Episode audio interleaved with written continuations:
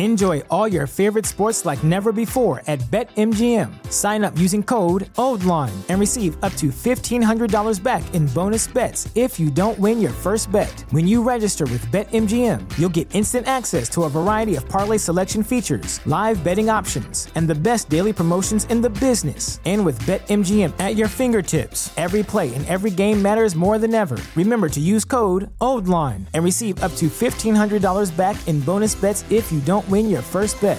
BetMGM and GameSense remind you to play responsibly. See BetMGM.com for terms. 21 plus only, Maryland only. New customer offer, subject to eligibility requirements. Rewards are non withdrawable bonus bets that expire in seven days. Please play responsibly. For help, visit mdgamblinghelp.org or call 1 800 Gambler in partnership with MGM National Harbor. Promotional offer not available in Washington, D.C. Hmm? Ah! Hmm.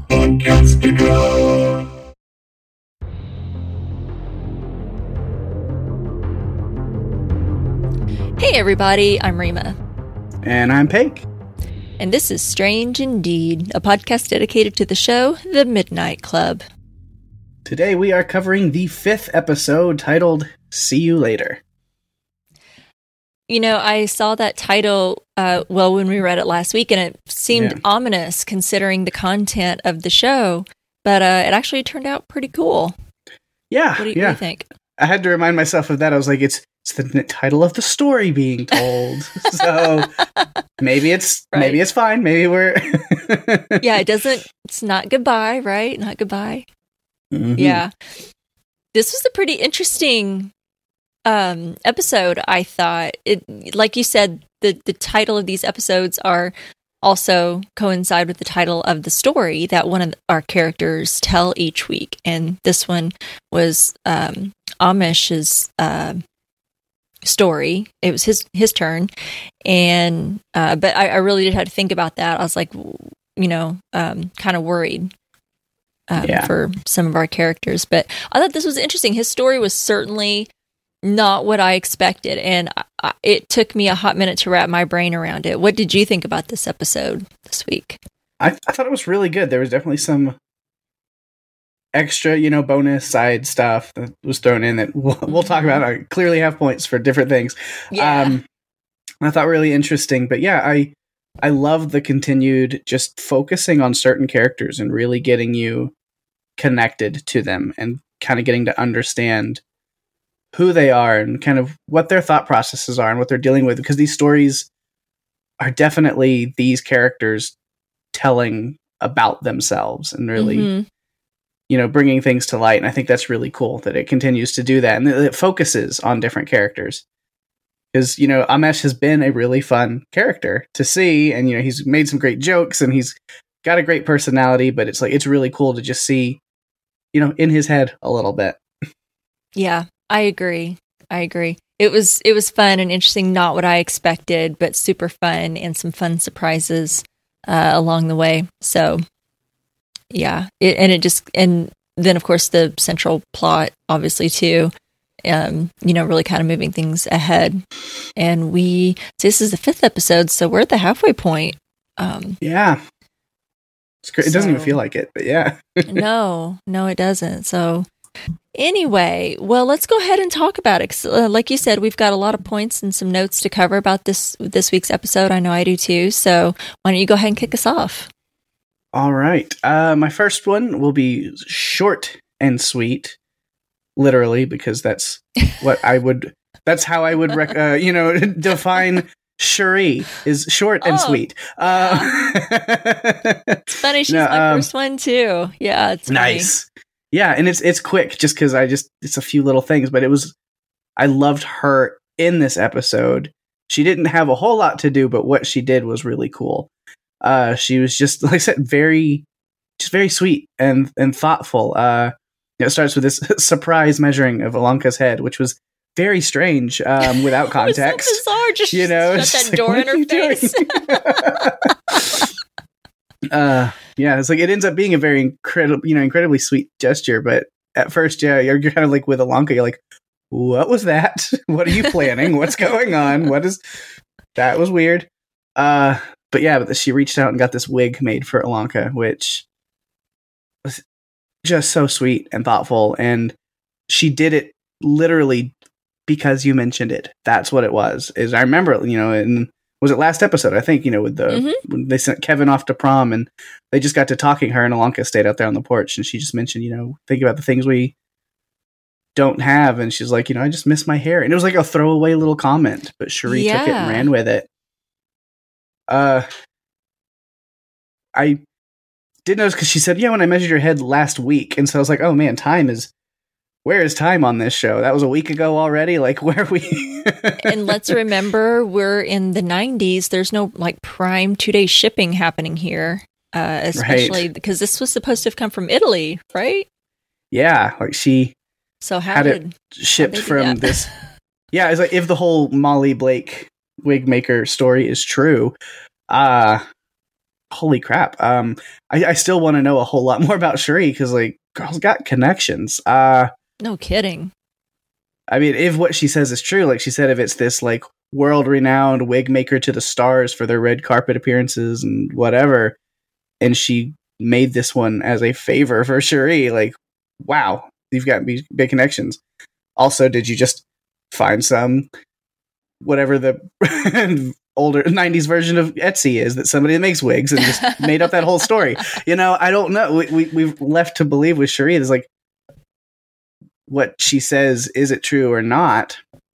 However, I'm leaning the more that I see her, I'm kind of leaning more towards like, what if everything, all these crazy stories and things she said are just legitimately true, and she just laughs mm-hmm. it off when people don't believe her because it's just like, huh, that's fine. You don't have to believe me because I know it.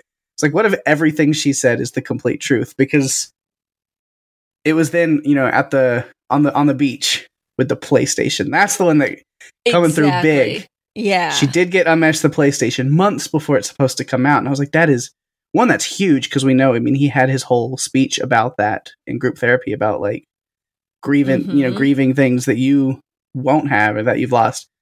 So we know how much that means to him. And for her to be able to just, oh, yeah, I got that covered.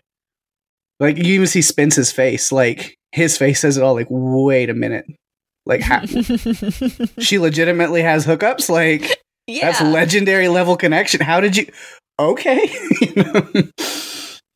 yeah. I I that was something. So yeah, it's it's funny kind of watching her how she I, I now need to go back and rewatch and make a list of all of the like silly things that she said that no one has believed and they're always like oh you just can't right. believe anything she says she makes things up and every time someone kind of calls her out on it, she'll just kind of either shrug her shoulders or just kind of laugh it off and be like, well, whatever. Um, right. So now I need to go back and make a list and just say, oh, these are all the things. What if they were true? Because you're right. Mm-hmm. And, and maybe, maybe whomever made this wig isn't this super famous wig maker, but still, she's got contacts somewhere. Someone made this wig right. because it was like custom made somehow for um, for Ilonka. So how did that happen? But yeah, like you said, what really pulled it through was how the hell would she have gotten her hands on this PlayStation? Yeah. You know, months before it's released. And she just casually drops, oh, well, yeah, you know, my dad's in Japan and got connections. And clearly there are some connections in her um, family somewhere. So right. I, I agree with you. I love that we got a little bit more of Cheri you know, this week. And she, I think she was really a standout for me in this episode yeah. because of, like you said, her kindness just really blew me away. I thought it was so sweet. You know, uh, her, well, I mean, both of her interactions with um, Amesh and uh, with Ilonka, I thought, you know, she was just so sweet. She's just like, oh, just because, you know, you mentioned it. And she just hugs her. Um, and I just thought it was the, the nicest thing.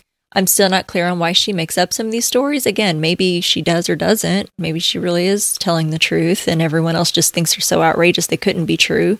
Um, but she really came through for Ilonka and Amesh. You know, that wig was super sweet. You know, when she actually, like you said, this throwaway line from Ilonka and that stood out to her. And that, that moment really made me tear up when she presented mm-hmm. it to her. You know, she's going on about, oh, she's here this great wig, and she's talking about, you know, Molly and her being famous and her mom and all these things. And Ilonka's just like, happy thinking for Cheri thinking that's her wig, right? Mm-hmm. Um and then and she's like, "Well, you know, it's it's for you." And she's like, "What?"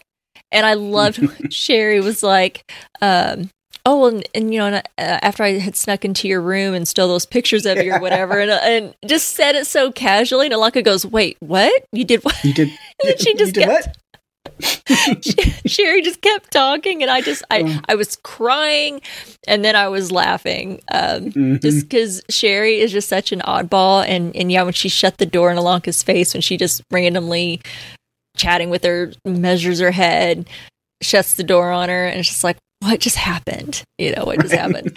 So I really like her. I like that she's a little eccentric. I like she's, you know, a little different but you can tell she's got such a good heart and that we haven't yeah. seen yet until this episode so i thought it was super sweet that moment with Ilonka and then with uh, you know Amesh there at the beach um, because she really paid attention to the things that you know they had on their list like Amesh, like you said had it on his i'm going to call it bucket list he said things to do before i die or things that he not that but yeah uh, things that he Natsuki was going to calls it the bid list or, yeah oh that's his other thing yeah with yeah, uh, yeah, different thing. Yeah, this is the, the before I die list. But then, yeah, the group therapy thing was yeah, like a what are you grieving in your life, and then you know it kind of turned into that. Right. Yep. You can was... grieve, uh, you know, experiences and things that you haven't experienced. You know, you can grieve things for the future too.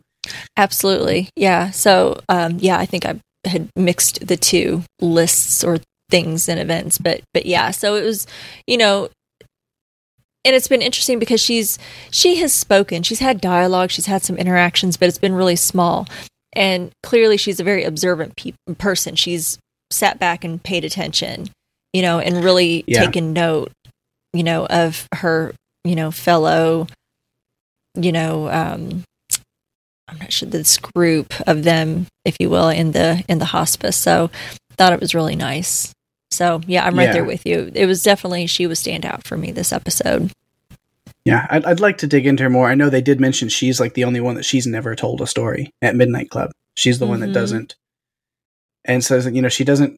I don't. I don't want to say she doesn't talk much because that's not true. She loves to tell stories, just not at Midnight Club, is what they say. You know, she's constantly telling all kinds of crazy tales, but yeah, but she's just very like, oh yeah, blah blah blah about it. But she doesn't really put herself and her like real thoughts and her real feelings out there much. You really don't get to see much of that. But you do learn through this episode that I mean she's always listening for sure. Mm-hmm. She's paying attention. Yeah, absolutely. She's not just a because she seemed up to like to this point a little dingy to me. Like she's just mm-hmm. like, oh, you know, I'm just you know whatever, not really paying attention, and you know, you don't really know what she's thinking um, but now it's kind of evident she does think of other people and mm-hmm. not just like about herself. And she really pays attention and stuff. So, you know, it takes a special person to really remember things like that and take note and, you know, to go to the trouble that she did, you know, for them to just you know, make someone's life a little easier, you know, or a little better or a little bit more enjoyable yeah. with the time that they have left, you know. Um, it was a beautiful, beautiful gesture for both uh, of the characters. So it was really nice. Uh, well, I know that she was also my point. I'll just I'll skip ahead to my next one, um, just so we're not because we're probably still going to overlap as we move ahead. Mm-hmm. I it's a brief, brief mention. You might have more points that you want to add to it, um, but I want to say that I just I really liked um, Amesh's the way that he decided to celebrate his death day. That, yeah. that was really interesting. That uh, you know that that marked the occasion of like a year ago he had been told that he was going to die, and um, I mean, one, I can't imagine ever getting news like that, and to also be the age of these kids to be hearing that and having your life cut mm-hmm. so short and not having even had a life, but to say, oh, by the way, you've only got a year to live. Um, and then not just that, but then having to deal with your illness and your sickness and all the symptoms and things that come with it. And so I really liked how he has chosen to celebrate, you know, this day and whatever days he's got left and I I like that he burned his suit because it's so not him. You know that suit Yeah. was was so not fitting for his character. And uh, so I like the ceremony that they decided to have. I like that everyone got together. I like that they were at the beach. I mean, hey, happy death day. Let's go have some edibles, you know, on the beach. Right. So, you know, why So- not? Invite me to that party. I'm in. 100%. I'm in. It looked it looked like a ton of fun, you know, for for all of them. So I really liked Mhm. his attitude and his approach, and um, I just I liked seeing everyone together, kind of celebrating that. So I just I wanted to kind of call that out because I thought it was really cool, and I really like his attitude about it, and it just it was so meaningful, and you know, definitely kind of gets you in the feels a little Yeah. bit. Sure. So yeah. So that's Yeah. that's my first one. Did you have what's your next one? Um, you know, I'll add to that because I've got that as a point. Is just yeah, this Death Day celebration. Um, because it really was. It says it's a, it's not celebrating the day he was told he's going to die. It's them celebrating the fact that it is that day and he's still thriving. He's still kicking. So Right. I think that's really cool. Uh, he he wrote the whole speech for Spence to give. Spence is giving this speech, but Am- Amesh His wrote own it. eulogy, yeah. Stick to stick to the stick to the script, uh, Spence. And it's, it's funny as he's like mouthing along the whole thing as Spence is reading it. Uh, I think that was really funny. Uh, when uh, Natsuki shows up a little bit late, I mean, she's been in a bad place mentally. I'm sure we may talk about that a little bit later. Uh, but you know, it shows that even what she's been struggling with, that's the love and the care that she has for Amesh. Is she's showing up for this, Yeah. and you see, you know, that he appreciates that effort and the way he his face lights up when he sees her walking like up to the beach. It was kind of we get that throughout the whole episode. There's kind of that, you know, uh that pairing between the, them. There's a lot you feel that chemistry and that spark there a lot between them. But definitely, I mean, just the way his face lights up when sh- he sees her, and you're like, oh yeah, for sure. Uh, and you mentioned, yeah, uh, the the suit, which yeah, I kind of read that as yeah, this ritual is kind of symbolizing that he's on his own new time. mm-hmm. You know, because his parents had picked that suit out for him to be buried in, and he said, "Well, I've reached the day that that was supposed to happen, and it didn't. So now I'm off that plan. Every day is more precious than ever, so I've got to thrive as myself fully each new day. So Yeah. out with that plan. Let's do, do a different one. Uh, so I do like that. And then yeah, the uh, Amesh had getting high on that BID list. Uh, so pot brownies it is. I do have to wonder how they procured the special ingredient of the evening. Uh, I'm curious. not quite Is sure. that also growing out in the forest along with Probably. you know everything else out there? I mean, Yeah. why not? But it, it was. I did think that I was like, how did these teenagers get a hold of that? Have, who's, Yeah. who's who's the resource for that? Yeah. Maybe maybe it's in the same place that Anya got those uh all dressed Ruffles potato chips. Um because I saw that I saw I paused it to take a note about the like pot brownies and then I happened to pause at the right moment where I saw what chips Anya was eating and I was like Ruffles all dressed because those are some of my absolute favorite. They're amazing. However, here's a thing and I wonder if it go ties into some weirdness about this show or if it was just like kind of a goof or if it's on purpose. It makes me wonder. Because all dressed ruffles uh, is a Canadian staple in in flavor and in chips. They're, I love them. There's so much, but it's ketchup, barbecue, sour cream and onion, and salt and vinegar all combined into one thing. Oh my! They're real interesting. Yeah. Um. I think I've had those, but it sounds delicious. Yeah. But here's the thing that makes me wonder because why she has them is they're Canadian first of all, Mm-hmm. but Ruffles all dressed didn't exist and weren't sold in the U.S. until 2015. Oh, they they definitely kind of play with maybe not time, but items in time, music Right. as well. Yeah. So it's like that's a very th- those chips are a very new thing in Hmm. American stores.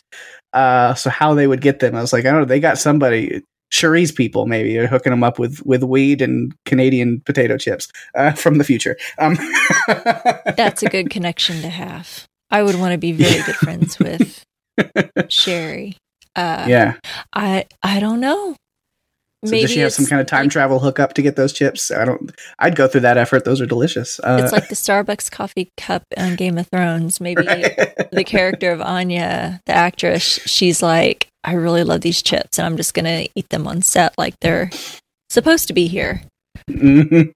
No, I'm teasing. Yeah, but Um, I was watching this like I want to be at this party. I mean, come on, special brownies, all dressed chips, really cool people. I'm in. Where's my spot? Where's my invite? Uh, like and then just some of their sitting right conversations. here. right? They're great. You know, Natsuki going off on her, wondering if Stanton, what if she's evil and she's stealing our life forces and siphoning them off and putting them into these dolls and making them do tricks for her. I was like, man, that is some good shit in those brownies for sure. yeah, and, and then Sandra adding to it the you know Hansel and Gretel Sweeney Todd approach mashup, Mrs. Stanton's meat pies. Yeah, some some grade A shit. Because I even love Spence Spence's reaction. He just goes, "Sandra is high, y'all." it's like, yeah. uh, but so is he because now he's uh, workshopping his new passion project, which is Death Pie High. Uh, he'll be working on that for the foreseeable future. So, Oh my goodness, good stuff. Yeah. So I just I like some just like the random conversations and stuff that happened at this party and this get together where it was a lot of fun, led to a lot of fun stuff, and then even like afterwards, just the quick little scene. You know, Ilonka is sitting there trying to like read through stuff at her desk, and she goes, "Okay, time to fuck off, evil brownie." And I was like, "Hmm." I'd be lying if I said I hadn't been there. Um, I don't relate to that. Um, it's like, all right, we've had our fun. Go away now. I've got to function again. Oh my goodness. yes. Agreed.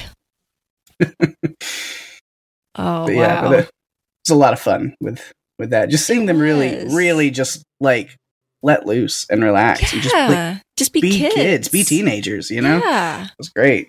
like forget that we're all sick you know forget that you know where where we're at and what we have going on in our lives let's just have you know let's celebrate one of our friends and let's just be kids like you could see them doing this you know just hanging out on like a friday or saturday night you know a bunch of kids Mhm. doing the same thing it doesn't have you know just want to forget for a minute that they're all like fighting these terminal illnesses you Yeah. know and and all the other things that going on in their lives like that's that's one thing they all seem to have some some kind of story some sort of personal thing in their life that's affecting them on top of this as well uh, so it was Yeah. good just to see them hang out and be kids so Definitely. I agree. Super fun time on the beach. And I didn't even know. Then that made me think uh I didn't know they were anywhere cl- close to water. Like I still don't really fully understand like where Mhm. they are. I, I, Yeah, I mean, we've seen like the important, the but you know. cliff with the water under it, where that like bench was outside or whatever. But like, Oh, they have wait, access Yeah, yeah, but then there's I like totally a trail that. like down to a beach, really close by too. Mm.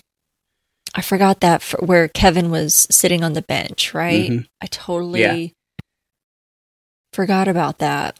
Wasn't even thinking about the water. I think that creepy because she had the Ilonka had that vision of that like creepy old lady, and I think that's what was sticking Yeah. in my head. I completely forgot about any awesome view.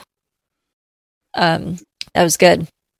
Well, since we're kind of on the subject of the beach and um, a couple of our characters there, I want to talk about Natsuki and and Amesh. And I really liked their flirtation got kicked up a little bit. We've definitely seen Natsuki put the feels out there a little bit, you know, Yeah, and uh, that got, you know, amped up a little bit. And so that was fun to see. And I thought it was, I thought it was interesting because I, it's like, I don't know, thinking about what it would be like to be them. And you kind of sense that they're both maybe, and, and maybe I'm wrong, but like they're a little hesitant and holding back about showing their feelings uh, Mhm. for someone, but especially for someone who's terminal. And also, you're terminal too, you know? Yep. So it's I like, do you definitely have thoughts about that. Yeah. So we'll get there. yeah, yeah, yeah. Feel free to to to jump in because you know I mine is again probably going to be kind of short, but it was just I liked seeing their discussion on the beach. Natsuki talking about her depression, and they're both battling these terminal illnesses, and it probably you know would would make you a little gun shy about flirting with the idea of a relationship with someone because hey you know you don't know how much time you have left and the person you happen to like is also fighting a terminal illness and you don't know how much time they have left so yeah. do you open yourself up do you risk opening yourself up to someone knowing that any day could be your last or even their last so you get why there's like that hesitation between them yeah for sure but I definitely like that they just went for it because obviously the answer to that is do you take the risk? Hell yes. you take the risk and you yeah. go for it because that's the exact point is you don't know how much time that you have, you know how much time that that person has and you know you you just got to go for it and enjoy that time that you have left. You know, why battle holding back your feelings, you know, and, you know, not saying how you care about someone, even if they don't reciprocate, you know, they may not have those same feelings towards you, but, you know, what have you got to lose? Go ahead and tell them how you feel. See if they reciprocate. If not, okay. Um, but at least you went for it. And if they do have those same feelings for you, well, Yahtzee, you know, that's even better. So I, I really liked seeing their flirtation throughout the the episode. I know it played a part in the story as well um, that we got yeah. this week.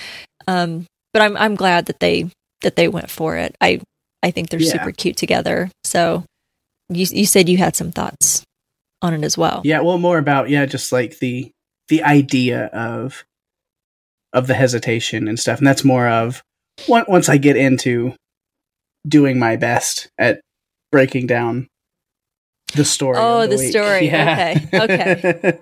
More to come then when we get to the story. Yeah. All right. Cool. Um well, what's your next point? All right. Uh another great character that I seem to always have to talk about every week. One of my favorites let's talk about Anya this week and just see. I was waiting to hear Man. Kevin. Okay. yeah, no, right. Threw you for a loop there. yeah, this. I think this might be the first uh, episode. I don't have any notes about Kevin. He was. Oh, I have one note, but I don't have any like points. He didn't have a main part. He wasn't really. A, yeah, yeah, he wasn't a huge focus role. this time. Yeah. Uh, well, let's talk about Anya. Not not enough to make him a point this week. I'm sure he'll be back next week. I'm sure right in the running again. Absolutely. Um, but uh, yeah, Anya, I think she's gotten like a, a, note or like a point every week so far too. Uh, she's a force, so, man. She's a force. Man, yeah. So last week, uh, the way the episode ended, yeah, we were real worried about how things were going. And so the way that it opens up, I mean, right where we left off, thank God. Yeah, luckily, I mean, she's still alive. Um, been through some stuff, seen some stuff. She's very haunted by this living shadow.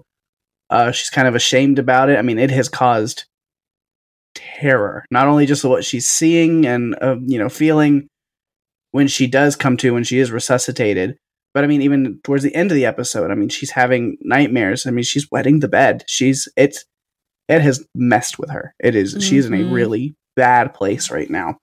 Yeah. Um, and you know she's kind of ashamed of it, or she's even kind of. I, I was I was high on meds. I overdosed. So I don't know what you're talking about, Ilonka. Stop pestering me about this living shadow. It's not real. I didn't see anything. She's just very wants to brush it off. Doesn't want to talk about it. And so it's it's good that she does eventually come around and, and trust Ilonka, and that friendship really is building but yeah, she does open up about it more at the end. She's like, "Yeah, I'm definitely seeing it, and I think I know exactly what it is. It's this darkness creeping in, coming after you. You know, just teasing you with the, you know, at the end of your time when it's your time, tormenting you until it's over." Mm-hmm. And she's horrified and terrified by it. So I feel, I feel for her. She's definitely going through a lot. Um, I thought it was kind of interesting and kind of weird the whole like DNR thing that started this episode, where Ilonka seems really shaken up that to find out that she had a DNR, and then the fact that Ilonka did help her, like, did kind of revive her, and now she's mad and feels bad because she didn't know. Mm-hmm. I'm like, you know, I th- don't don't think you have to hold that on your shoulders as hard as you are. I think Anya is perfectly okay with still being alive. I'm th- I think she's glad that she's alive. she's not dead that you helped her. I yeah. think we're okay. yeah, I agree. Yes, I, I, don't think Ilonka needs to hold that on herself. And hopefully, by their conversation, I mean, we have at the end of this episode, Anya sitting there holding Ilonka and crying, saying, I don't want to die. So hopefully that sets it straight. Like, no, you made the right decision. Like Stanton said, like, you did what you should have done. You're good. You're fine. Don't worry about it. Yeah, I I wondered about that. Um, Anya's uh, one of my points too, so I'll just add to it. Um, I love the moments, like you said, we're really getting some of that relationship building between Anya and Ilonka. You know, she's really kind of gotten through to her, and Anya's gotten to a place where I think she feels that she can trust Ilonka. She's still got her spice to her. You know, she's oh, still yeah. a little spicy, but we love that about Anya. But man, you just couldn't help but feel for her seeing how upset she was when she revealed that she did wet the bed. Like she's crying and she's terrified. And not only by what's happening to her by this shadow thing that's scaring the hell out of her at every turn, but also we find out she's definitely got some guilt. Yeah. Um, that she's been carrying around. And what I really liked was because we've speculated since episode one about these stories that we're hearing, how much in that story is about that person's real life? Like, what real events, when they're telling that story, are they all fiction or are there elements of truth to those stories? And I think we're we're finding more and more as we go on. There's definitely some elements of truth. And yeah, when we got the story about the the two Danas, when Anya shared her story about moving to America for ballet school, um, the best friend that she threw the dancer statuette at, those were real things. So yeah. it was good to kind of see that confirmed like, oh, okay, yeah, more than likely then there's something about these stories. It could be many things, could be small things, um, are true for our characters. But she's been carrying around this guilt saying that she she thinks she's responsible for killing her parents. I mean, clearly she's not. Uh, but she's carrying that around with her um, because right. you know she feels they would not have died if not for her. You know, going going out and looking for her. And we find out that she did spiral and she did turn to heroin, and we saw that I think yeah. in the two Danas too, where there were some drugs involved. Mm-hmm. Um, in in that story with one of the Danas, I think the the second Dana, Dana two. Um, so it was really heartbreaking to see her you know, finally break down there at the end. Like I said, just seeing her cry and how she kept saying over and over again, she doesn't want to die, she doesn't want to die, knowing that she might soon do just that. And um, so, yeah, I, I feel like any any guilt that Ilonka might have felt over not respecting well, and one she didn't know, you know, she didn't know that she had a DNR. Um, so you know, mm-hmm. she shouldn't feel any guilt over that. And I think, like you said, Anya was not upset about it, and it doesn't sound like she's really ready for that. Um, anyway, which and honestly, how can you be? That was kind of dumb words, but you know what I mean. But I don't know. It's like Ilonka was looking at that book as you know they were hugging, and she's looking at that book that I'm sure we'll talk about, but from the uh, the Paragon uh, cult. Yeah. After she learned about them, so it's like, what are they going to do with that? You know, right. what, what are they going to do with this information? And you know, when you, you you're hearing a friend, and all of them, all of them are sick. You know, all of them are dying. They could all benefit maybe from that book, but you know, so I don't know. But yeah, I thought it was a great moment between them two, and it's uh, Anya's definitely grown to be one of my favorite characters too. So that's all I had to add. She was one of my points too. So nice. Yeah. All right, um, so is that fling it back to me? Or? Yeah, it's back to you. Teeing it up, right to you. All right. Well, hey, and perfect because what you mentioned there at the end sets up exactly what I want to talk about next, which Excellent. is just Ilonka and first I want to say like the journal, but then there's some other things too. So just kind of her playing with darkness a little bit. Um mm. Yeah, I I don't know what to to take from this exactly. Uh I mean, we see she has read the journal that she found in the library that Julia was pointing her towards with the art. Mm-hmm. And it is the story of the Paragon through the view of Athena, which is the daughter of the leader of the cult, Regina, or Aceso, uh, self named after the goddess of healing. It started out as just a spiritual group for healing. I'll keep myself from being too snarky about natural medicine being culty. anyway, no. but soon it did. It got just way out of hand. Um, where it was more of just kind of this hippy dippy, you know, natural healing kind of thing. It became animal blood sacrifices and it escalated occult readings and rituals and meetings and all of this stuff to where yeah it, it escalated pretty quickly uh to where you know athena got herself and all of the kids out and she called the police which i was like man to call the police on your mom there's got to be more than just a one goat getting sacrificed. Uh, yeah. but but then she does say her mom had hinted at like worse things coming. You know, a big blood sacrifice that the goddesses can't ignore, and like she was really going off the deep end, and it was enough to really scare Athena. So that she had the police look into it. Of course, then when the police arrive, Aceso had poisoned all of the other members as a sacrifice for her own longevity and health. Uh, and she was the last one remaining. Um, so it was just kind of this, you know, uh, you know, death cult situation that we've unfortunately seen in real life way too many times. Uh, mm-hmm. So yeah, that's we're seeing the really just the dark story of this, and then what confuses me or worries me is the fact that Ilonka doesn't seem scared of it at all. Yeah. But she seems to kind of be embracing this as she's making connections to the Paragon and then Julia Jane starting the Midnight Club and meeting in the same place as like a new ritual. Uh, and she's still so hung up on the fact that Julia was cured. You know, but how? What's the actual story? What is what does Julia know? What did she know? How does this Paragon journal? Why did she want somebody to find it? And you get Kevin nervously joking a little bit, you know, where he's just like, "Oh, what are we gonna do? Just go find a bunch of poison berries and you know have our own ritual?" And she doesn't say no. Um, mm-hmm. You know, the fact that she just kind of brushes off his like joke, and I'm like, ah, for real though, where are you going with this, Ilonka? Um, blood sacrifice is not on the table ever. Stop it. Turn around. What are you? Yeah. What are we doing? Uh, uh, what is what is her thoughts? Um, so that's again, you know, at the end we talked about with Anya is really crying to Ilonka, and she's talking about how much she doesn't want to die and she fears death, and I don't like the way Ilonka is just eyeing that journal. I don't mm-hmm. feel good about it. Uh, mm.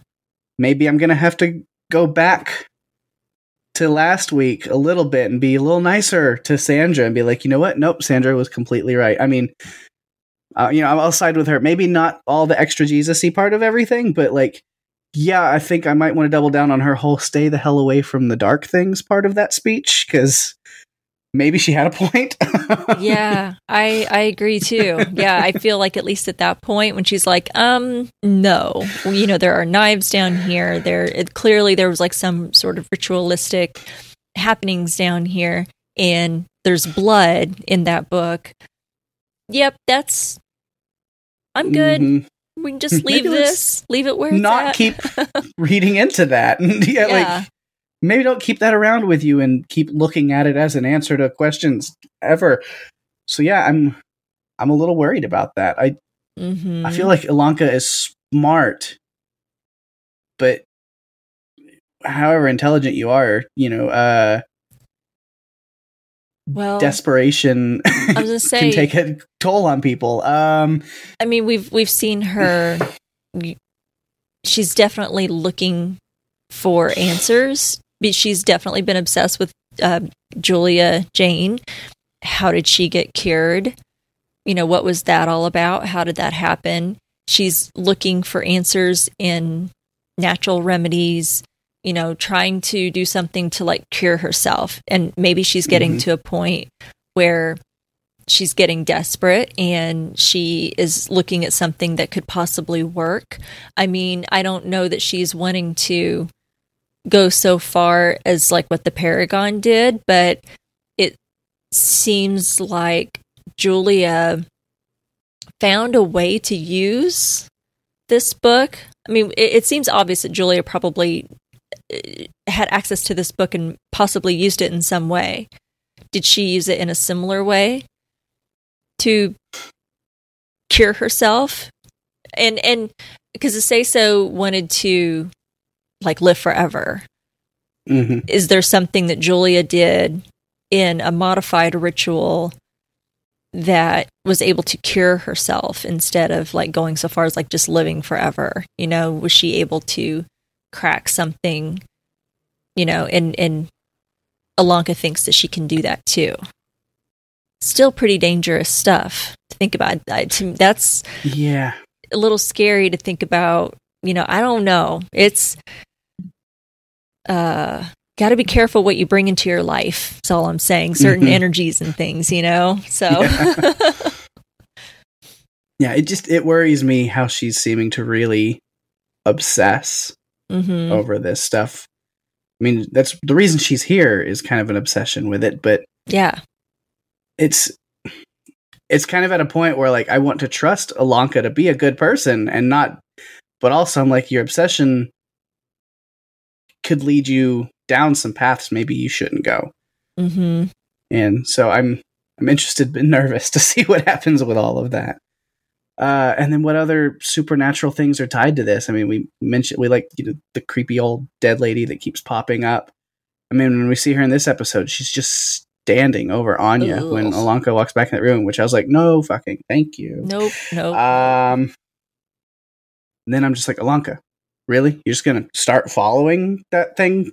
What the hell are you doing?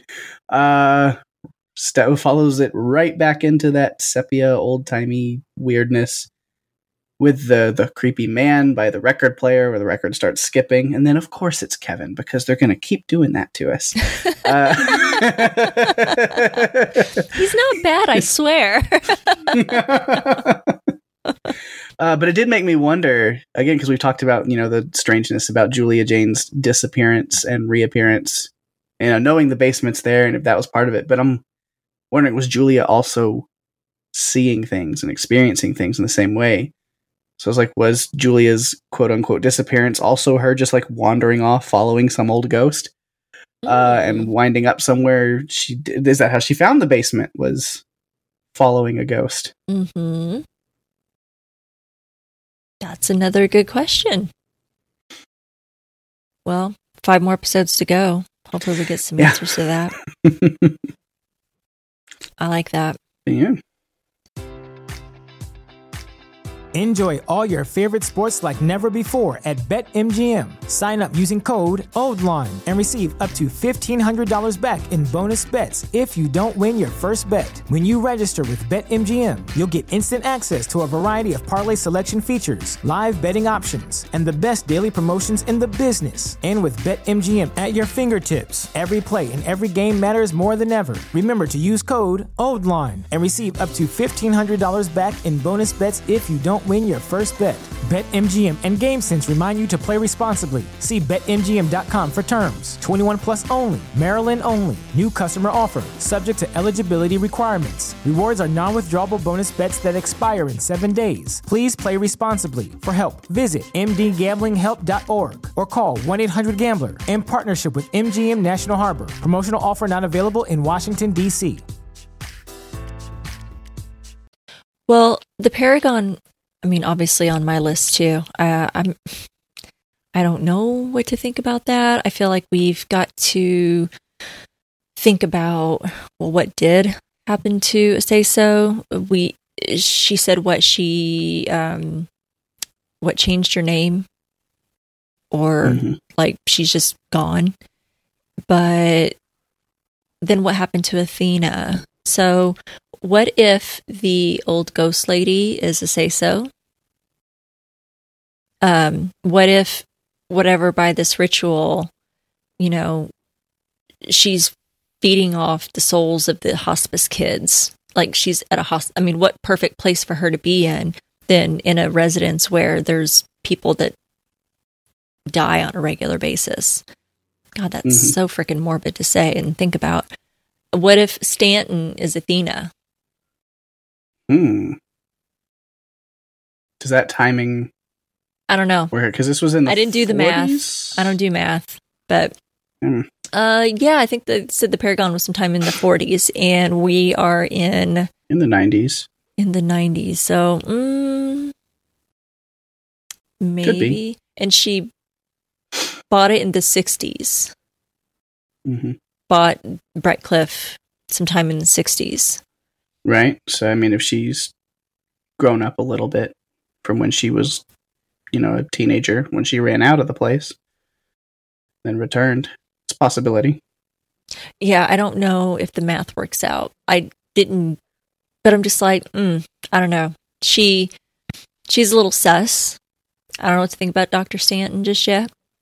Mm-hmm. And then I, I, I still am pretty confident that Shasta is Julia. And she somehow discovered this book. I mean, obviously she knows what it is because it she left all those clues in her art and also Shasta kind of gave more clues to Ilonka. So I feel like, you know, to go find this book. So I feel confident, could still be wrong, that Shasta is Julia who discovered this book and she somehow used it to cure herself. Maybe not to go so far as to like live forever, like, you know, Aceso was trying to do, but but I feel like there's something there. She obviously knew what the book was. She led her to the book. So I don't know. That's that's kind of my question: is how did Julie avoid going as far as Aceso did? Mm-hmm.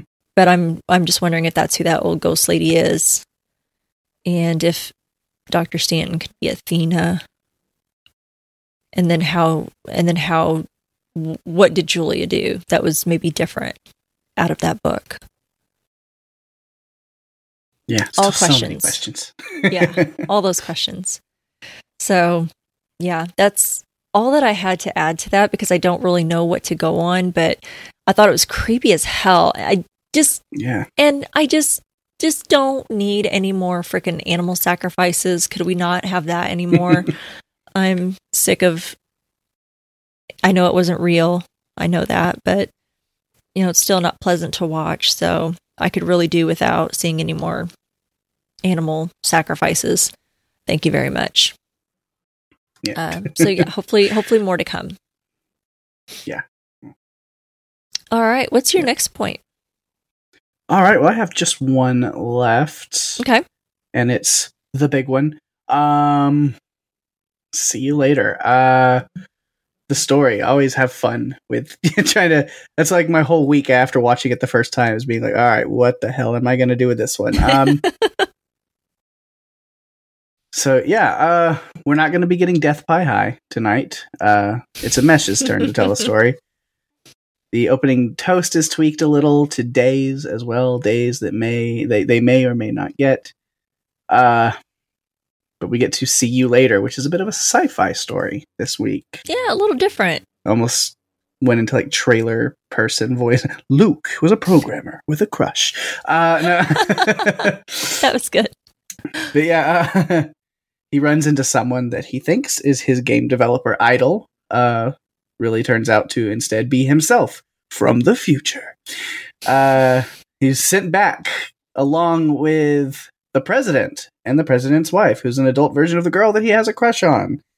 And they all get a second chance at handling a nuclear war that ends the world and maybe do things differently, change things in their uh, life and that pathways that they take to see if things go differently, anything they really want to change.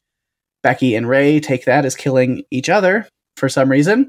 Uh, but adult Luke uh, has come up with a simulation of exactly exactly what had happened in the future to kind of program his younger self to crack the code, so to speak, on the steps required to not end all of humanity.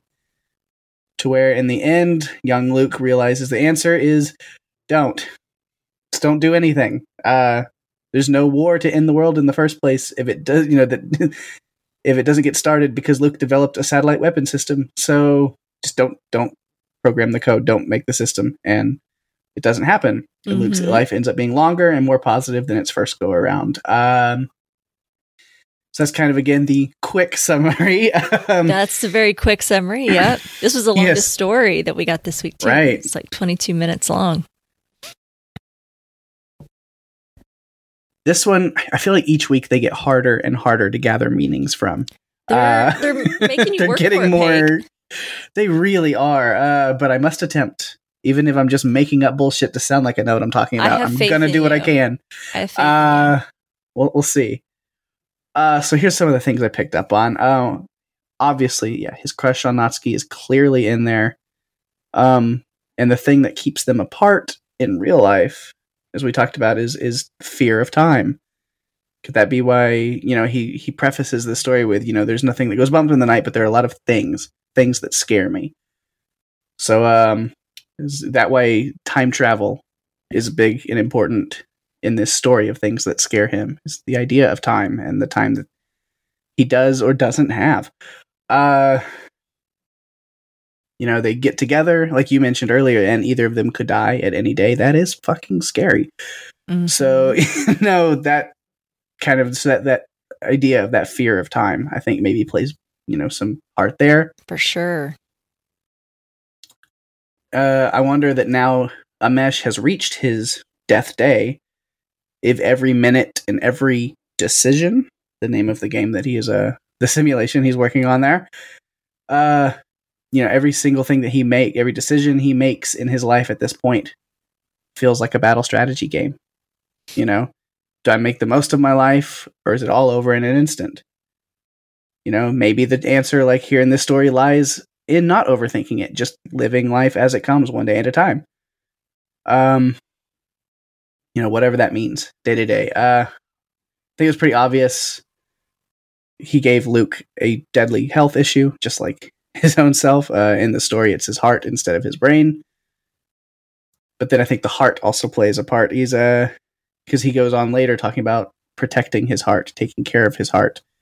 And I think that means more than just his actual organ in his body. But I think again that goes back to that fear of his relationship with Natsuki and his feelings there, protecting and taking care of his heart. Uh, and even hers. Mm-hmm.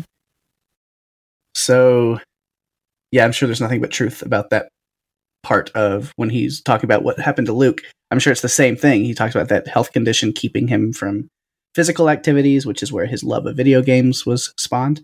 Uh, so I would say that's probably exactly Amesh's story. Mm-hmm. And then with all the stories we've got this season in this show, all of these stories are about regret in some way or another. Uh, you know, here Kara, which is the adult Becky, is trying to push Ray and Becky apart to set young Becky on a path maybe towards Luke, because that's a big regret that she holds as an adult is that she married the you know politician and moved up the ranks and never took a chance with with Luke and maybe things would have been better. So now she's interfering with the younger selves that she's gone back in time. So it's again it's that dealing with what our lives and that we could have le- lived what are the regrets and the you know grief of things that were not mm-hmm. i think that mm-hmm. theme has been in all of these stories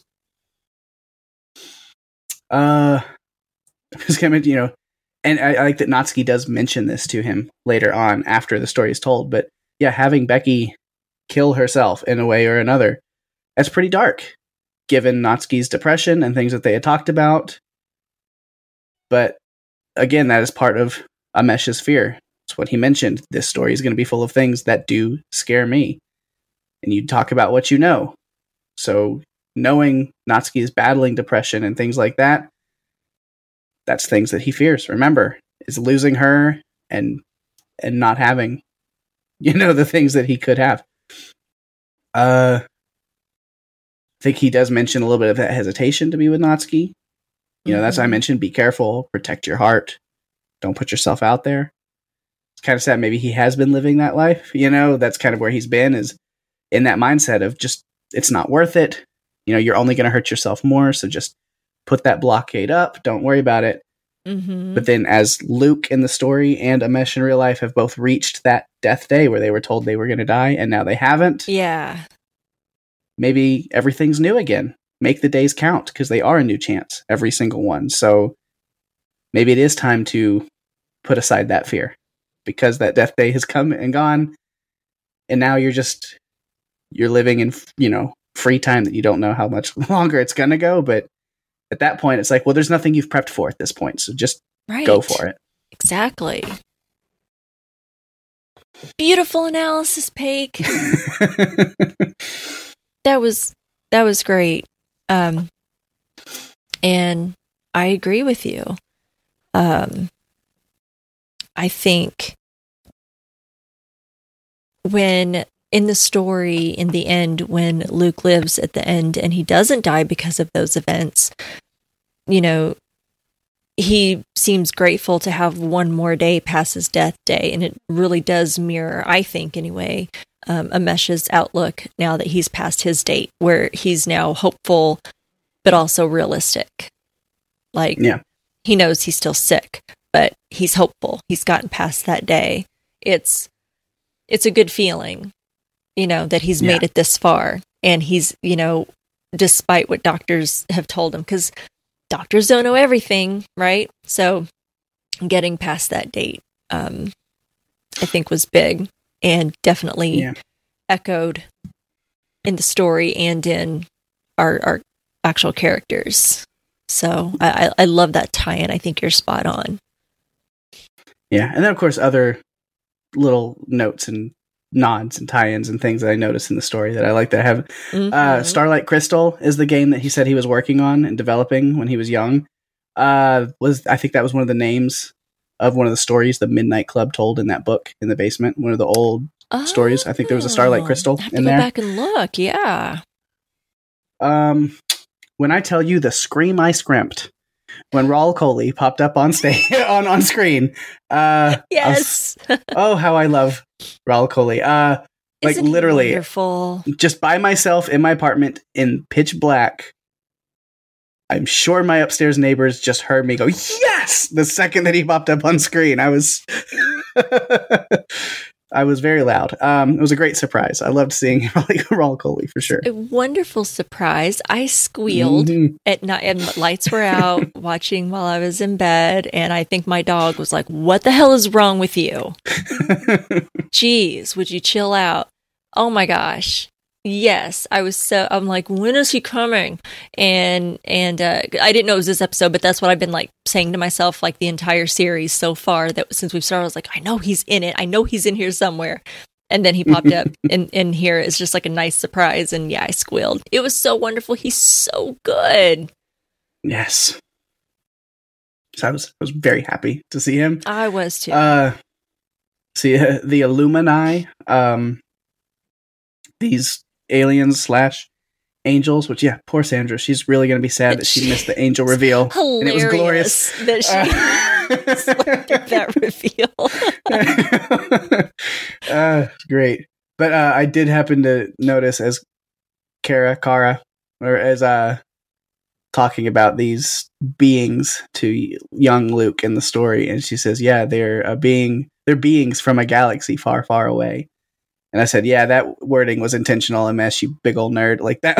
Yep. you, knew what you were doing with that one. Um, yep, that was intentional. Gotta get your nerdiness on. Uh huh. So yeah, that's pretty much it. Uh, just yeah, some of the other little notes about that. So, break down the story a little bit, see what I could do with it. Said they're getting harder. They're getting a little bit more uh, hmm uh, not on the nose, No, and hiding those themes in there a little deeper for me to dig out. make you work for it. That's for sure. Mhm. No, I think that was great, and I think totally on point, and and I I agree with you. The, like I said when we started the uh, talking about uh, the show, this one was hard for me to keep up, and maybe it's because it was a long day and I was watching it in bed, and you know, was feeling a little, you know, a little sleepy. And I'm just like, oh no, this is, you know, we've got some weird time travel stuff going on in this story, and we know that my brain doesn't keep up with that. so it took, I think, really my second watch to really be able to like, oh, okay, I, I, I'm yeah. understanding what's going on now here. Um, I think you gave a great summarization of that. So I don't have a whole lot to add other than there was, I think, a great war games reference to it when they're mm-hmm. talking about thermonuclear war and this computer simulation. And uh-huh. I was like, oh man, am I thrown back to, you know, Matthew Broderick and um what was it, Ally Sheedy um in in that one. And was it Ally Sheedy? I just went blank for a minute. Um, but War Games was one of my all time favorite uh, movies growing up as a kid. I used to watch it all the time. And so hearing that reference, I thought was super cool. We, you know, um, and then yeah, like I said, Raul Rahul Kohli, um, was an absolute thrill. I'm kind of sad though because if he pl- played this character in this story, then that means like we, I don't think we'll see him again in the series. Mm-hmm. And I was really hoping that like, you know, we'd see him sprinkled throughout somehow. Yeah. Part, but it's okay. It's okay. Catch him in the next one. Yeah, I don't think he was yeah ever really meant to do a whole lot with this show, unfortunately. But I think I, I wouldn't be surprised to find out that like after Midnight, like Bly Manor and Midnight Mass, and like how much people have fallen in love with him. Yeah, that Mike Flanagan was like, "All right, come in and film one episode of Midnight Club. We have to have you on here for something. Yeah, like something. I can't leave them without you completely. No. no. Don't do that to us. Give us give us something. and I think he's in the next um show that Mike Flanagan's doing, yeah. right? The Edgar Allan the House Poe. of Usher. Yeah, the House of Usher. Yeah. So I think he's in that. I think so. Hopefully in I hope so. a little bit more of a a role than which this yeah. was great, but we got to have more. So I need more. I do know I saw spoilers for people. I mean, it's not spoiling House of Usher; it's not out yet. But sometimes people are worried about casting things. I don't know, but because I might have mentioned it on here, maybe just when we were not recording. But yeah, Ruth Codd that plays Anya is supposed to be in House of Usher as well. I think so. Oh, good. That'll be cool. She's really talented. I really like her. I don't mm-hmm. don't know that I'm familiar with if she was in something else that I've seen. I don't. No, I think I mentioned her, that maybe like her episode where this is technically her first major role she's ever done. Like dang. She's actually been in like the makeup department for a lot of like things, but this is I think her first like on-screen acting role. Girl's got talent. Good for her. Give her more work. Yeah. Um well that story was also my number one. So I'll just go into some notes as far as some throwbacks in this episode uh, and some call outs from like some fun 90s stuff. I've been in this 90s mood. Like I bought a pair of like 90s jeans, like everything from the 90s is coming back, right? So I bought like some jeans that and I'm thinking I, I, I tried them on. I'm like, "Oh my god, I feel like I'm in high school again." It's like this same exact jean. Why didn't I just keep those jeans that I had in the night? Like I'm going to fit in my jeans from high school. But you know, I'm like, god, these are like the same jeans and I've been in this total like 90s kick for the last couple of of weeks. I bought some sunglasses that I, you know, um, had from the 90s and just kind of going down that vibe. So this show is definitely, nice. I've been listening to a lot of music from this time. You know, la- um, what was it, the episode when Kevin went to prom and they played, uh, I didn't mention it in that episode, so that was my fault, but the song when he's going to the uh, prom and he's walking to the limo was uh, one of my favorite Duran Duran songs. And uh-huh. so l- this show has definitely kind of brought back some of that nostalgia and yeah. I'm like listening to some of my old favorites from from the time and it must have uh, like crept its way in without me realizing it too. I was like maybe that's the reason even though it was never even like featured on this show yet, but just the 90s bug. Maybe that's the reason Teenage Dirtbag has been in my head for two weeks straight. I don't know.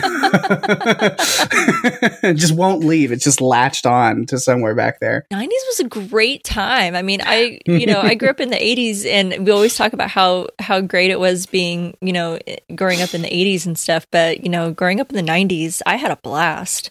So, um, so yeah, it's, it's been very nostalgic, but couple couple little throwbacks in this episode. Some are little, you know, like we've talked about. Mike Flanagan and the rest of the team, you know, it's it, it's take some of the stuff with a grain of salt. Some of the stuff is not exactly in the exact year that we're in, you know, but they're just having fun with things. One of the things that was shown in this episode was the magazine uh, that Becky was reading uh, at the Game Counter store. She was reading an issue of Electronic Gaming Monthly, so this was a kind of a big video game magazine back in the 90s and was first published in 1989 and it's still going today but it's in digital form only. Um, had some good 90s music. It got some Salt-N-Pepa.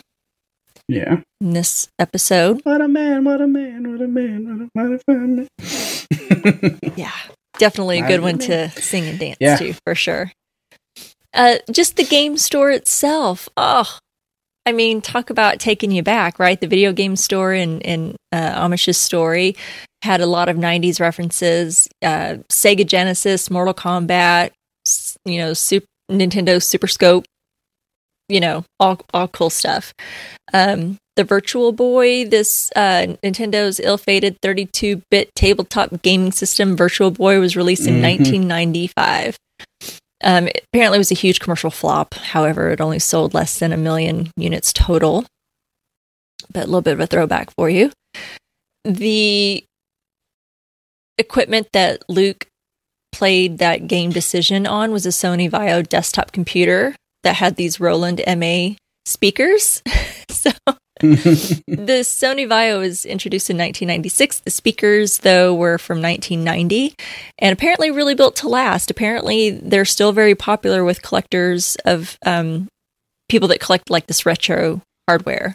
Um, mm-hmm. I can't say I have seen those, but you know, I didn't have a computer in in the 90s, so school computer is what I had. Mm-hmm. Yeah, computer lab. Uh, the International Space Station. So that space station was actually launched in 1998 with uh, through a collaboration with the space agencies for Russia, Europe, China, and Canada. Um, its first residents arrived in the year 2000. So a little bit off on the time, but little history yeah. lesson. There. I was, I was fact checking myself. I went back to make sure I was like, a Teenage Dirtbag. And I was like, oh no, Wheatus's first album came out in 2000. I'm on that Midnight Club timeline of 90s too, so that's fine. Nice, nice. I love that. I can, you, you, you can push the timeline a little bit and it still counts. So. Yeah, 2000 know, counts as the 90s when we're talking about this show. Why sure. not? Why not? it's it's all in fun, you know, all in fun. Uh, I mentioned the War Games reference. You know, there were a lot of plot elements from the movie War Games, uh, which came out in 1983. Um, so that was that was fun.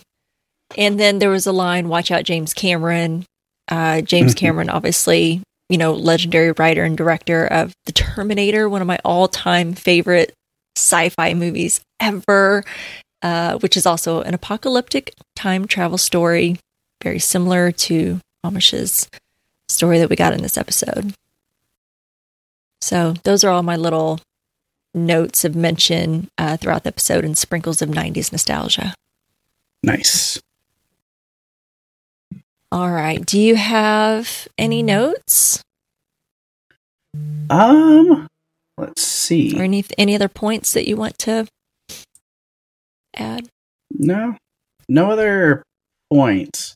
And I think really all the other notes that I have, uh, yeah, because we talked about Natsuki and Amesh a little bit. Uh, Natsuki recognizing herself in the story that Amesh told and says I she didn't like the ending for Becky. Mm. That it mm. could and should end happier. And I think that was kind of touching. Yeah. Amesh was still unsure, but I think Natsuki made her feelings very clear by the end of that. Uh No room for doubt there. Great. Yeah. Right. so yeah, it was good. Um yeah, just again, her talking about her depression, I think was a great thing to kind of shine light on here. Mm-hmm. Uh, I mean, because even back in the '90s, that was something that was just as rampant as it is now. It's just it wasn't talked not. about. It wasn't talked about. It was ignored. Yeah. Yeah. Yeah. And then, yeah, just I think um, Ilonka going on her ghost journey and wa- winding up wandering right into the library in time for Midnight Club. Uh, Stop following that thing around. right. Stay put. And as she's like telling them, yes, this old lady, and there's this, and they're all like, "You're still high, cool, because that's fine, because so are all of us." Mhm. Uh, wherever that weed came from, it was the good stuff. Um, yeah.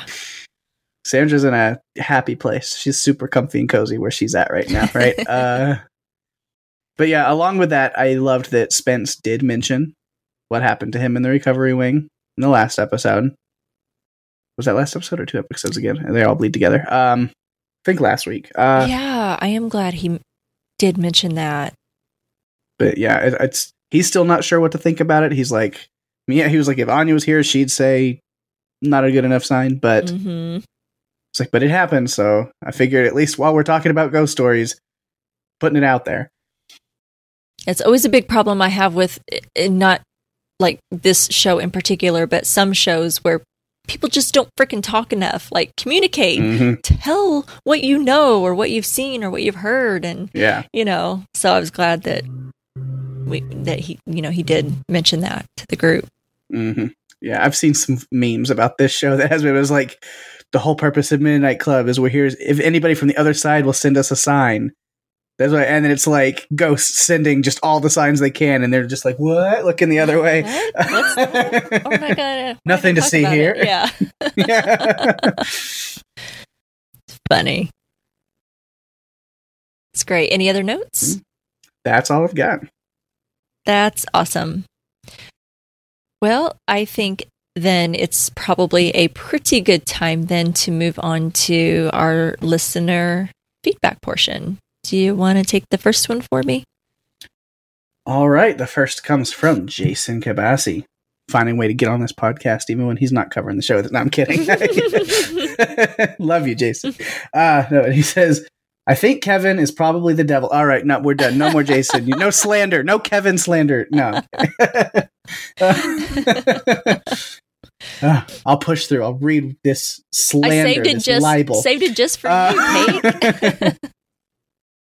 don't talk about my boy like that. No.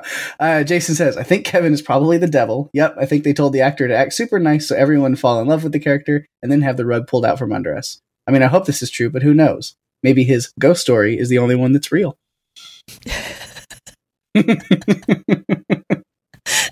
Maybe he's Uh. taunting you. Uh, Jennifer Camilleri says, Rahul Kohli, love that man. Wish we could get more of him in this. I am such a fan of Amesh after this episode. Actually, I find myself falling in love with all of them more and more each week. Amesh's story this week had me lost for a bit, but I liked it in the end. Some sweet moments this week, and I was here for it. Anya telling her story was heartbreaking. So she was a ballet dancer. That confirms that her story was based in reality. Mm. Yep. All right. and this one comes from Maureen Favo. Says, Wow, that is quite the start, especially with DNR overlay. I like Cheri, lies and all. Please, please, please discuss how the Paragon history lesson matches or mirrors current Brightcliffe residents. Any chance Stanton is Athena? Or Aceso? The old hag had to open the door. Does that mean something? Yay, Rahul Kohli and Michael Trucco. Gotta love Sneak Attack to finally get that kiss. I think See You Later is my favorite so far, but reserved the right to like Death Pie High. Amesh knows how to live a death day, and Anya's story is so tragic. Yeah, hmm that was great. All right, we got an email this week from our good friend Daphne. Always look forward to these. And she really came through. I know she's traveling, so I know she had to take some uh, extra time to get this to us. So thank, thanks, Daphne, in advance. She says, Hi, Rima and Paik. I go back and forth between Ilonka and Anya as my favorite character, and ah, so hard to decide as I like them for different reasons. I appreciated the lovely gesture from Cheri to Ilonka. She was in a position to do something that made Ilonka's day better and didn't hesitate. Some book notes. Dr. White, who runs Rotterham, does so because he lost his daughter close to the age of 18. The two Dana story was a little different in the book. Dana was not a ballerina. The devil was male and looked like James Dean, and the statue was of two people holding hands and related to her boyfriend. Uh, it was a Valentine's Day gift she planned to give him. The right leg did break off, like the ballerina statue, and she found out that she had cancer a year later. The sofa scene did happen in the book. In the book, Anya does not have a motorized wheelchair. They make a point of mentioning that they want to get one, but it may not arrive for some time. Sandra is also religious in the book, but it hasn't been a focal point really. In the book, The Midnight Club, members tell more than one story a night. On one particular evening, Ilonka, Anya, and Kevin all share a story. Ilonka is very into herbs and natural fu- foods, but she hasn't ventured into the woods. Daphne. Awesome. That is cool. I love those comparisons. I love those little gleans of the book. Thank yeah. you, Daphne, for taking the time. I know that you're traveling, so um, I appreciate you taking the time for that. All right. We did get a voice message this week from our friend Jade. Let's see what she has to say.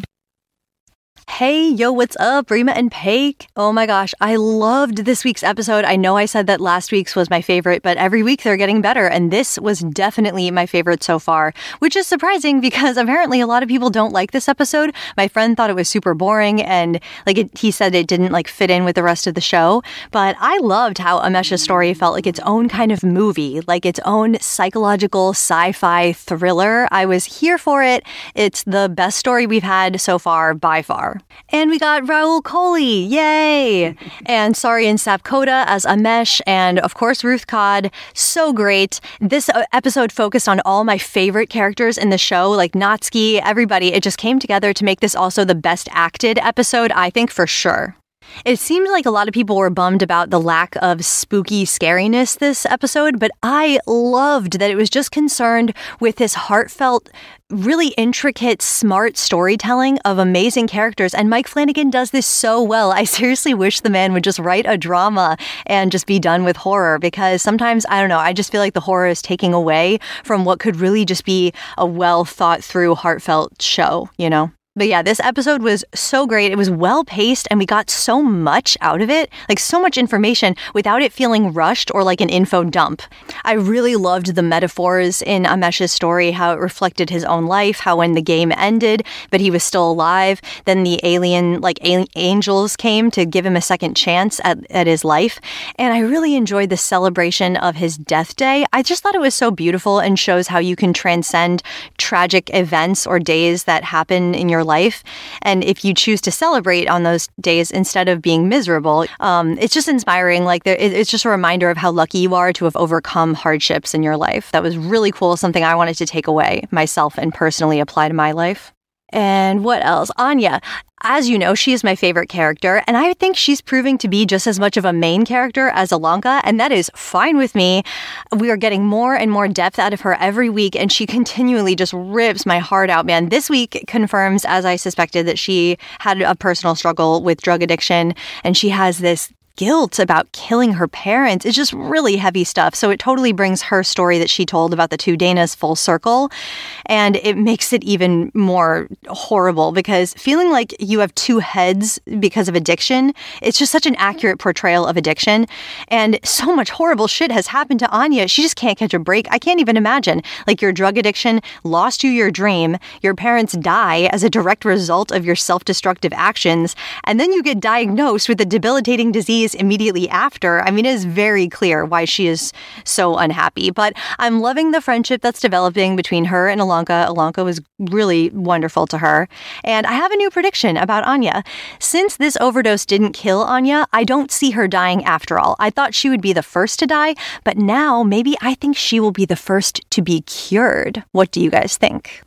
Also, now that we get a closer look at this ghost scary lady standing over Anya's bed, I can see that she's young, or at least the actor is young.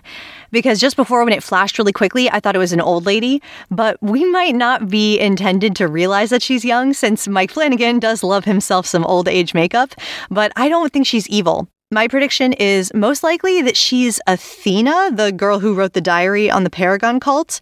But if she escaped, why is she haunting Brightcliff? I don't know. They're still missing pieces. Who do you guys think that this lady is? Because uh, I don't think she's evil, right? It didn't seem like she was when she was standing over Anya's bed. Just a feeling that I got. But man, oh man, they are really setting us up to be suspicious of Mr. Kevin. He's always involved with the Ilonka's visions. He's always linked to this scary ghost chick. He like turns into her. You know, I don't know what it, that is, but I still think it's a red herring. I don't think that he's bad and I don't think he's involved knowingly. I think something is going on with him, but I just can't figure out what it is, man. And now, because we learn about this cult witchiness being clearly very evil and destructive when you practice it, maybe I'm thinking Shasta is Julia Jayne, yes, who started practicing the same evil witchcraft as Regina, which cured her disease when she, you know, when she found the Paragon book. So she's actually not helpful as she appears to Ilonka, but somehow evil, which makes the acting weirdness that I was picking up on make more sense if she is actually a sinister character. And for a minute, I thought that Stanton could be Athena, but if she was 16 in 1940 when she escaped, then that would mean that now in 1994, she would have to be close to 70. So she's too young to be Athena. Um, she could be Regina, who is still alive because of magical witch practices and, and hasn't died yet. But I don't know. I just don't think that Dr. Stanton has has malicious intentions. It would make more sense if she was Athena. I wish that the age could work out that she was Regina's daughter, but I just don't think she can be. I'm so excited to see what you guys have to say about this. Um, we're getting a lot out of these episodes, and I just really wish that I could keep watching to the next one, but I'm here with you guys. So until next week, I will talk to you later. Bye. So insightful as always. Thanks, Jade. Love it. Yeah. So great. Um, yeah, I don't know. I I I think we talked a little bit about some of that stuff, so we'll have to see if some of that matches up with uh, what Jade had to say and if we answered any questions. And I love the prediction. Love that prediction. Um, I think I kind of alluded to that just a little yeah. bit when Ilonka's staring at that book and Anya's having her moment. And uh, yeah, mm-hmm. I think that's not a bad prediction to have. Right. There's got. I'm. I'm. I'm enjoying all the heartwarming and like loving these characters. But I do have to remind myself it's Mike Flanagan, and I can't be surprised if things take a really dark turn really soon, and I have to prepare myself for that too.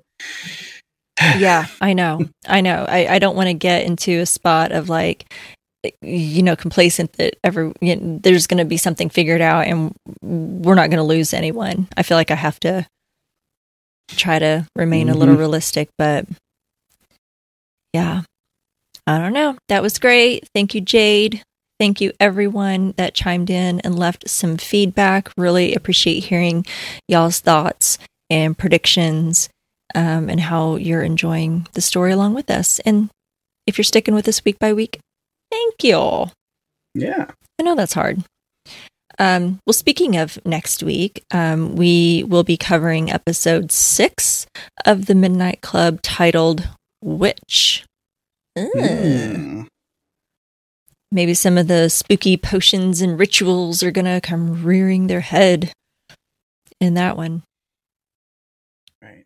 And I don't ever, I never know what to expect anymore because if it's usually like the title of the story or something, like who knows what the episode's going to bring us anymore, no matter what it's called. But yeah, who I'm excited just to watch another episode. yeah, we'll find out here in a little bit once we're finished recording and we jump into that one. Um, yeah. So yeah, can't wait. Yeah. So if you would like to write in, leave us a message, feedback, Kevin slander, whatever you got for us, you can find all of our contact information over at podcastica.com. While you're there, be sure to check out our other shows. So many great uh, things happening right now at Podcastica. There's yeah. no shortage of content. Yeah, lots of good stuff going on over there. And while you're there, you can go ahead and leave a review, subscribe, download episodes, do everything you can for Strange Indeed and all of the podcast shows that you're a fan of. yeah, go out and subscribe to everyone. If you've already subscribed to us, then go find one of your other favorite Podcastica shows or all of them and give them a like and a subscribe. And it really helps. There's a lot of, like I said, a lot of new podcasts that have popped up.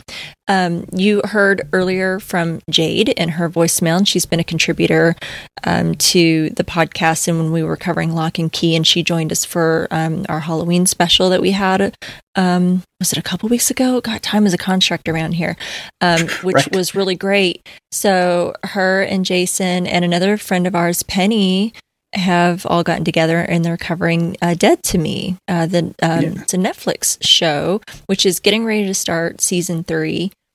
And so, if you want to check them out, if you love that show, and like I said, give them a like and a subscribe. It's a new podcast. So those kinds of things help them get noticed and let other people find them that enjoy that show and would love to have a great companion podcast. So mm-hmm. We would appreciate that. And speaking of great podcast and a lot of great content, you have to check out Paige and Daphne and their podcast, Run for Your Lives. I know yeah. you guys were taking a little bit of a break, but is there anything you want to tease or talk about this week?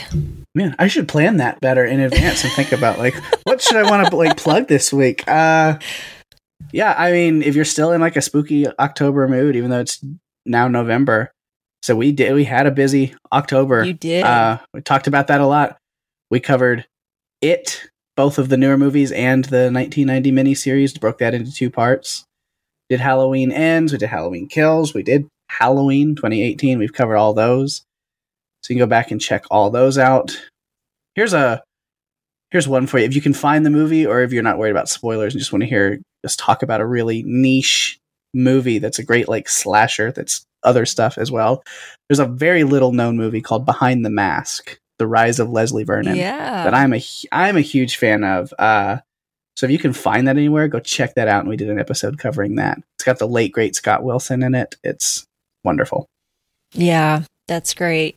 Yeah, you guys deserve a, a, break after all of that. And you know, I never leave that spooky frame of mind. I feel like October came and went so fast, mm-hmm. and I did not get the full enjoyment of, you know, watching all of my favorite scary movies.